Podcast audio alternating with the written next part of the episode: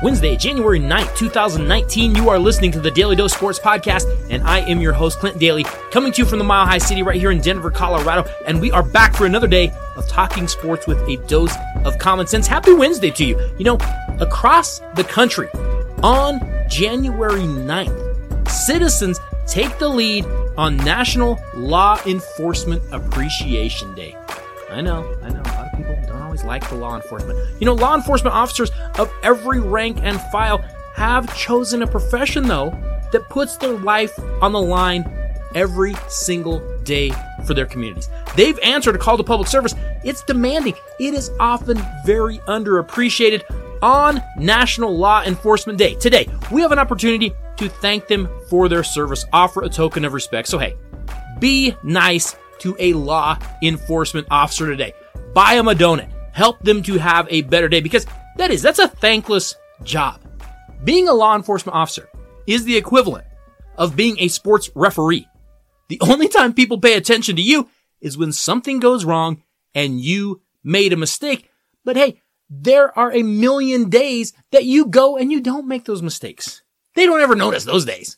We just notice when you screw some things up. And you know, there are a number of great law enforcement officers out there. We want to take the time to recognize them today. Hey, if you'd like to contact the show, maybe let us know how Colin Kaepernick is planning to spend National Law Enforcement Appreciation Day. We would love to hear from you. Hit us up on email, dailydosports at gmail.com, or go find us over on Facebook or Twitter. Both of those handles are at Daily Sports. Maybe you have some feedback for the show. Maybe you have a suggestion. Maybe you need some advice. Maybe you are aware of how Colin Kaepernick is going to spend his Law Enforcement Appreciation Day. Hey, reach out to us. We would love to hear from you. Also, you know you have a little bit of that holiday money to spend. Why not stop by teepublic.com, pick up some of the freshest Daly Dose gear for the people in your life. Or maybe just for you. Or maybe just for me. I don't care. Well, I don't need it. I don't think I can wear my own gear, can I? I mean, that would be weird. But you can wear it, and you can wear it often and out in public places. TeePublic.com doesn't just have t-shirts. They've got hoodies. They've got sweatshirts. They've got laptop covers, stickers. They have a ton of Daly Dose gear over there. And you know, we may be adding some more over there very soon. So make sure you stop by and pick up some Daly Dose gear. Today on the show, of course, we will be taking a look at a few of the top sports news stories that are coming out. But then you know, I am. I'm kind of bummed that college football is already over. So we are talking college football anyways this week. I know it ended, but we're going to do it anyways. And today we are going to be looking at some of the best and worst moments from the 2018 season. What are we going to remember from this college football season? And what do we wish that we could forget? But first, the NFL coaching pool is really, really weird this year. And I don't know how else to say it. We've already talked about it a little bit here on the show, but there are a few moves that took place yesterday, and I don't know if I understand any of them. Here are a couple more things that are a little bit weird that took place yesterday as NFL teams scramble to find their new head coaches. First off, New England Patriots offensive coordinator Josh McDaniels, who interviewed for the Green Bay Packers head coaching job vacancy last week, confirmed he is returning to the Patriots in 2019. Here's what McDaniels had to say. The book is closed. It's always a humbling experience to have an opportunity to interview with anybody for that position. I was thankful for the opportunity to meet with Green Bay. It always gives you greater insight into another organization of how they do things. It's been very educational for me every time I've gone through it, and I've appreciated every single one of them. But I'm completely focused on the Chargers and our season and finishing it strong, and I'll be here moving forward. Now, when you hear that Josh McDaniels is saying, hey, if I'm not getting the Green Bay Packers job, I'm staying here in New England. What do you think? Because it strikes me as, look, here's the deal. I know I had a chance at Andrew Luck last year. I wasn't really sure if his arm was going to fall off, so I didn't take that job. But this year, I mean, name an assistant coach that's done more than I have. Someone, please point out a better coach than what I have done. Have you seen what I have done with Tom Brady? Are you kidding me? I want Aaron Rodgers or I'm taking my ball and I'm going home. You know, I actually remember doing this when I was a little kid. I used to play Monopoly with my sister. And if I didn't get Boardwalk and Park Place, I would fling the board across the room and just quit right then and there. Josh McDaniels just flung the Monopoly board across the room. That is exactly what he just did.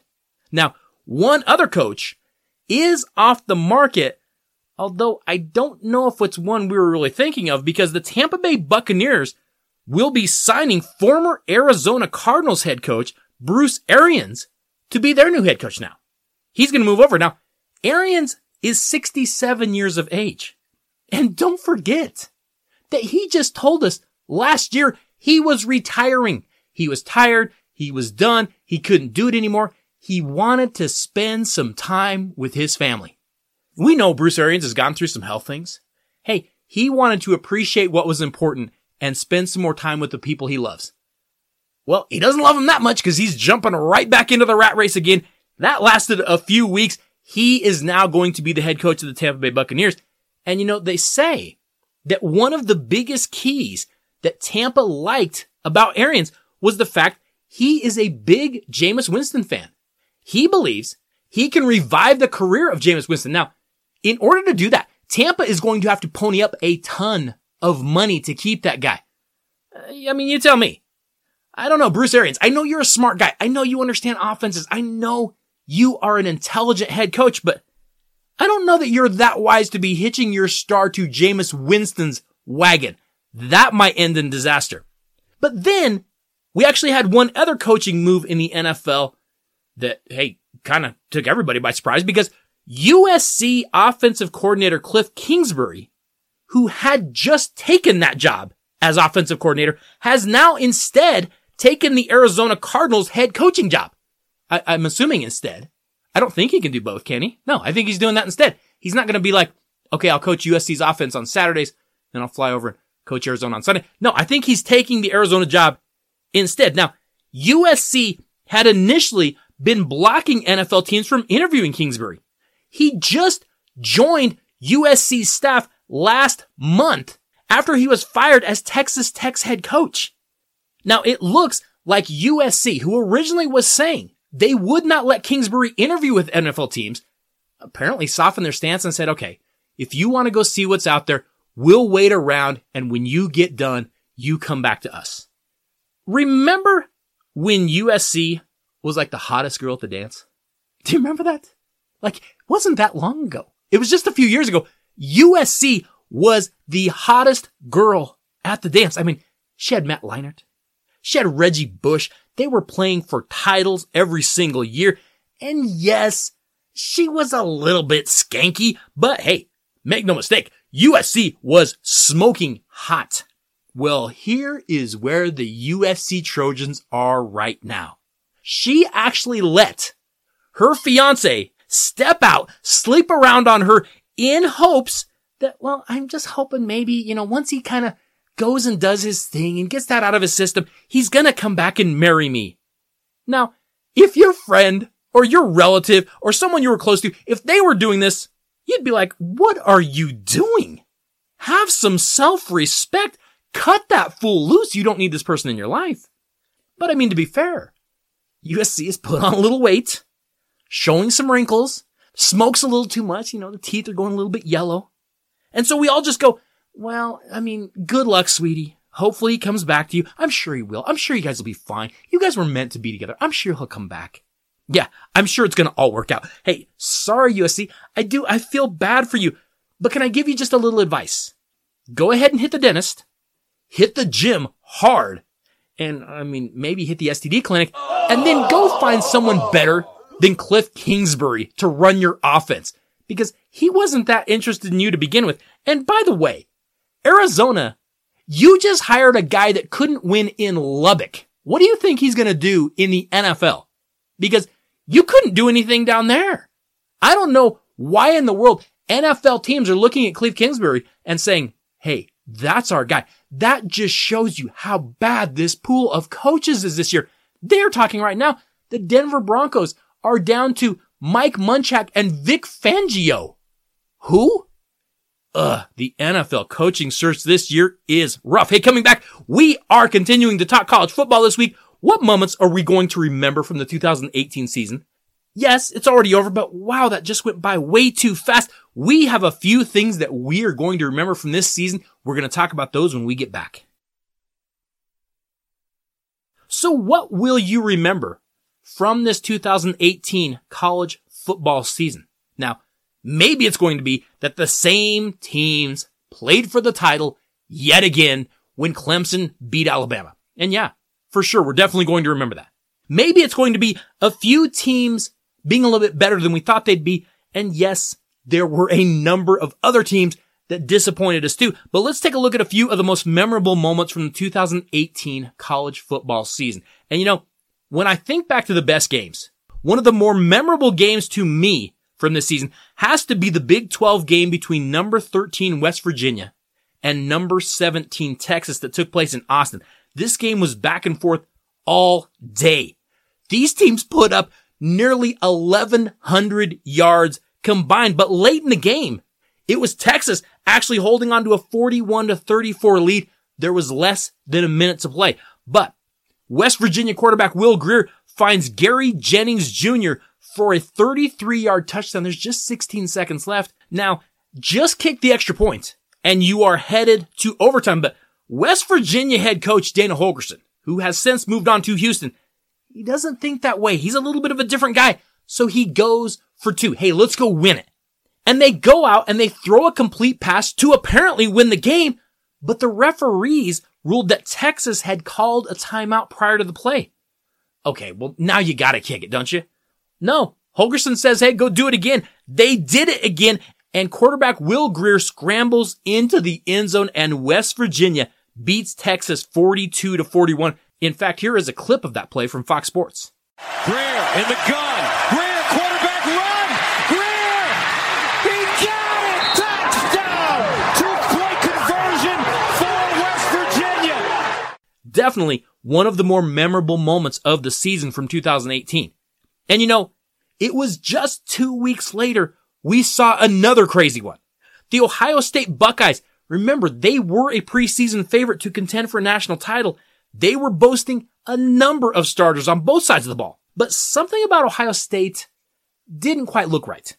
And in October, they actually stumbled. They had that blowout loss to Purdue, but then they would rebound, wouldn't they? Uh, well, sort of. On November 17th, Ohio State was in some serious trouble. This time, it wasn't to Purdue. It wasn't to Michigan. It was to Maryland. At the end of the first quarter, the Terrapins led Ohio State 17 to 3. And you know, the Buckeyes were chasing all day. Maryland would score. Ohio State would catch up, but they never could quite get over the hump. Finally, they sent the game into overtime with the score tied at 45. Ohio State gets the first possession. They score a touchdown, kick the extra point.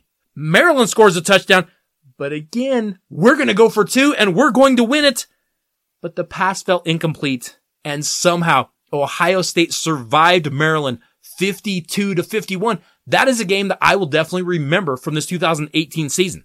But maybe the craziest game of the college football season was the following week in College Station when number 22 Texas A&M hosted number 7 LSU in the final week of the regular season. Now, this game saw a number of lead changes.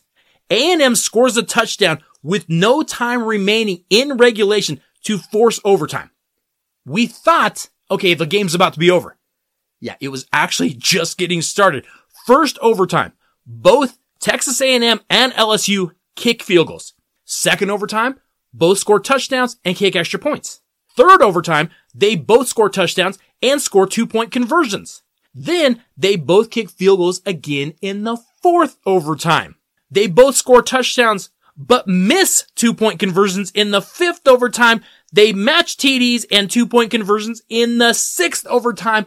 Finally, this game goes to a seventh overtime. LSU quarterback Joe Burrow runs for a touchdown, but LSU's two point conversion failed. So Texas A&M quarterback Kellen Mond throws a 17 yard touchdown. They can now win it here. Texas A&M's game comes down to this two point conversion. Here is a clip of that conversion from the SEC network. Rogers in the slot from outside the five. Mond looking that way. Got it! It's Rogers! The Aggies win the game of the year in the Southeastern Conference. The Texas A&M Aggies beat LSU 74 to 72 in seven overtimes. Definitely the regular season game of the year. Just absolutely insane. And I remember watching this and just thinking, when is this ever going to end? Whatever happens, they just seem to match it every single time. Finally, A&M gets the win. But you know, the other game from this season that stands out to me has to be the SEC Conference Championship game. Because Alabama once again was undefeated. They were going to be in the college football playoff no matter what happened in this game, but the Georgia Bulldogs wanted to be in that playoff too. They jumped on Alabama. They led the game 28 to 14 in the second half. They knocked sophomore quarterback Tua Tagovailoa out of the game. And that was when we saw just a bizarre story because in comes senior backup Jalen Hurts. Jalen Hurts, the guy that could have transferred or complained or moped around when he got benched for Tagovailoa, he could have said how he was getting a raw deal and he was a senior and look at my record and look at all I've done. He didn't do that.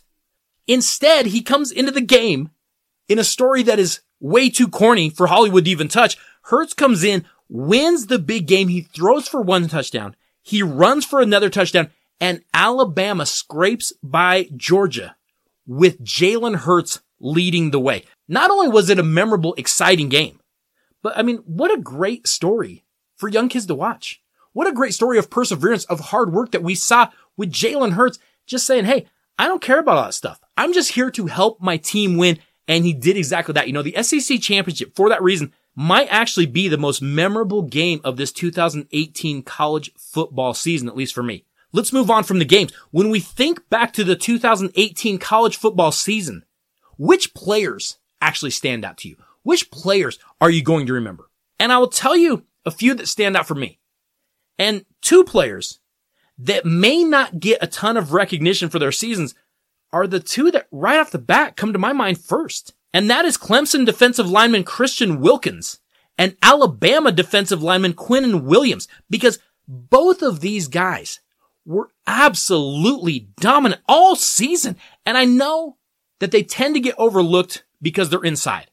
They don't always get those gaudy sack numbers playing interior defensive line as opposed to playing on the end. But when you have a top notch interior defensive lineman, it just changes your entire defense.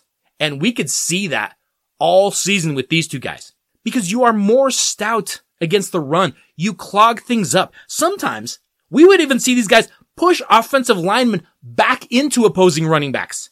And then in the passing game, instead of just having that rush off the edge, and we see opposing quarterbacks step up in the pocket, maybe even take off running, or step up in the pocket and deliver that painful long throw downfield because wide receivers got behind the defense.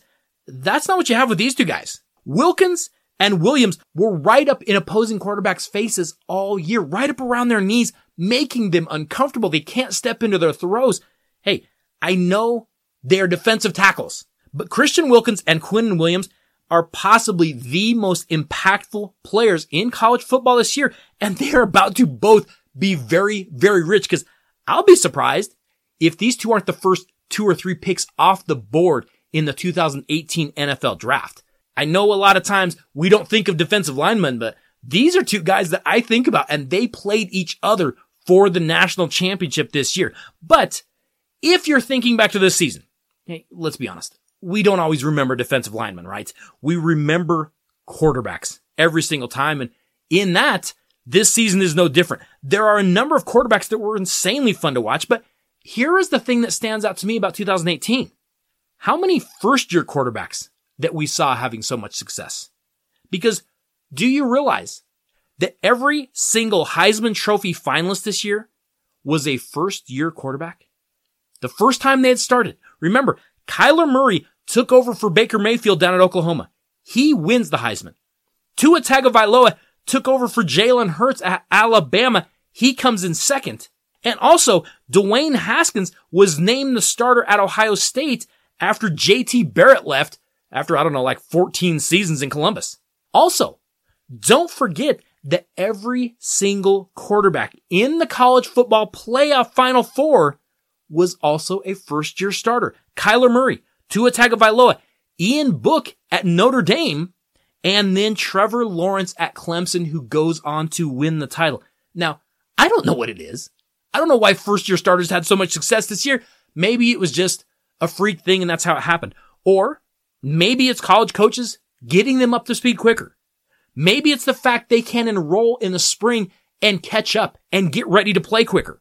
Or maybe we're seeing high school football programs running very similar systems to what the college game is running. And so it's not actually that big of a jump for them. Whatever it is, it seems to be working.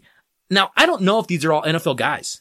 I guess we're going to see. But these first year starters are definitely something that I am going to remember from the 2018 season. Okay, coming back. We are still looking back at the 2018 college football season, but you know it wasn't all good, right? What are the worst moments from the season? We have looked at the good, and now when we get back, we're going to also be looking at the bad and maybe even the ugly too. So yes, the 2018 college football season did provide some very good things. We had some good games. We had some great players. We had some really good quarterback play, but not everything from the season was good. In fact, the season got off to a really, really ugly start. Clear back in spring workouts, we saw an extremely sad story coming out of College Park, Maryland. Because on May 29th, during a very challenging afternoon practice, 19 year old Maryland offensive lineman Jordan McNair collapsed and was hospitalized with heat exhaustion. Now, an investigation would later reveal that McNair's body temperature was at around 106 degrees. At the hospital, they would eventually get it down to 102, but then he passed away from heat stroke. Now, head coach DJ Durkin would eventually be fired from the school after the report stated that team personnel had not done enough to help McNair when he collapsed. And I mean, at the end of the day, that is up to the head coach to have the right people in place on his staff.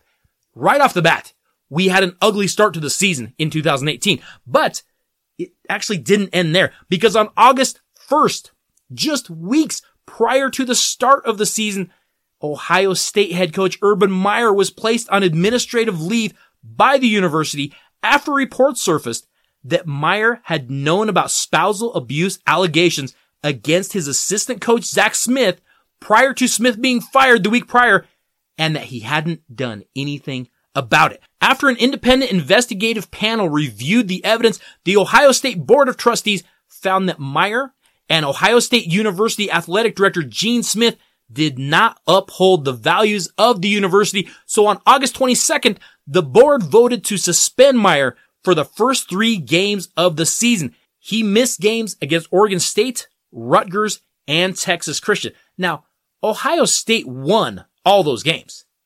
But this whole thing, it just kind of felt like a cloud that was just lingering over the program all season. Now, Ohio State went 10 and 1. When you look back at this season and you look at the record, they won the Rose Bowl. You wouldn't sit there and say, Hey, Ohio State had a horrible season. No, they didn't.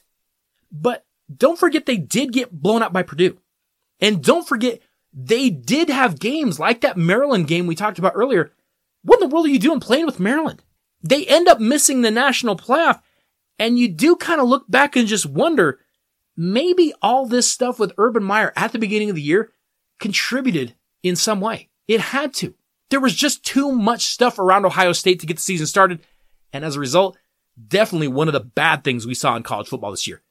You know, I'll tell you one of the other worst moments that I will remember from this college football season. And that is when the LSU Tigers, with a 10 and 3 record, won the college football national championship. Wait, what? Yes, LSU somehow managed to knock off the defending pretend national champions, the Central Florida Knights. They ended their win streak at 25 games.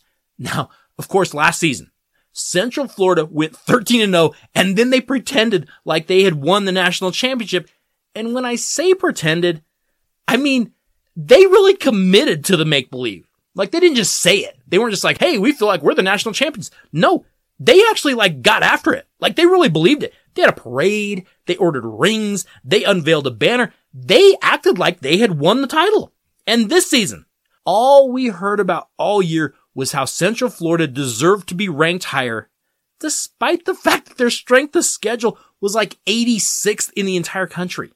So Central Florida ends up going to the Fiesta Bowl and losing to LSU. And yes, I know, I know. They didn't have their starting quarterback, McKenzie Milton, and I do like that kid a lot, and that did definitely hurt them. But I watched that game. LSU looked like absolute garbage in the Fiesta Bowl. And still, They controlled the game all day. They weren't impressive. They didn't even have their entire team playing. Their defensive backfield was a bunch of guys that had just walked on. They were just looking for guys to fill uniforms because no one was playing and the ones who were playing got ejected for targeting. So I understand Central Florida didn't have everybody. Neither did LSU. And LSU still made it look pretty easy in a game that you have to think they probably weren't that interested in playing. So I know that the hype was out there for Central Florida. Maybe they could put together back to back pretend national championships. Didn't happen. It was a little bit ugly. LSU beats Central Florida and put an end to their short dynasty. Finally, the last thing that I will remember from this season, and I will remember it in a bad way, is for how the bowl season played out. And I know that the bowl games cannot be forsaken. I know that they're sacred. And I'm actually hearing now from a number of people in the sports media world that we shouldn't expand the playoffs because there were so many bad blowout bowl games and the playoff games were blowouts. So if they expanded it, wouldn't that just mean more blowouts? But what if, and just stay with me for a second, what if by putting a few more teams into it, we actually ended up getting the right teams? Because when I look at the past few years, I can say almost every single year, I don't know if that team belonged. I don't know if that team belonged. This year, I don't know that Notre Dame belonged there. Yes, they were undefeated. No, they didn't play anyone. So I don't know that they should have belonged there. But the college football playoff committee has such a difficult job. Are they picking the most deserving team or are they picking the best team? And right now, it looks like they're kind of trying to have the best of both worlds. And I don't think you can do that. Hey, Notre Dame went undefeated this year. So they were definitely deserving of getting in. Were they one of the best four teams in the country? No. And we saw that in that playoff game when they just get throttled by Clemson. So I know that there is talk out there that expanding the playoff would make for more blowouts, but I don't know if I believe that because I think then we would actually possibly see the eight best teams and maybe you'd start to weed out some of the teams like a Notre Dame this year that didn't actually belong, that did get eliminated quickly and did get sent home. I want to see the best teams in the playoff. That is the bottom line. I don't care about agendas and I don't care about making Notre Dame happy. I just want to see the best teams get into the playoff. So if we expanded the playoff, I think that gives us a better chance to have more fun games to watch, to have more interesting games to watch. Because I'm telling you, this bowl season was not good. When I think back to 2018, one of the things I will remember was how bad the bowl games were. You would be hard pressed to find a single good game. We talked about it yesterday. Uh, what, the Liberty Bowl maybe? I don't know, a Sun Bowl or something. It sure wasn't any of the big games because none of the big games had any interest at all. The national championship game on Monday night between Clemson and Alabama. It was intriguing. I'll give it that, but it was hardly a good game. It wasn't a well played game and it certainly wasn't a close game.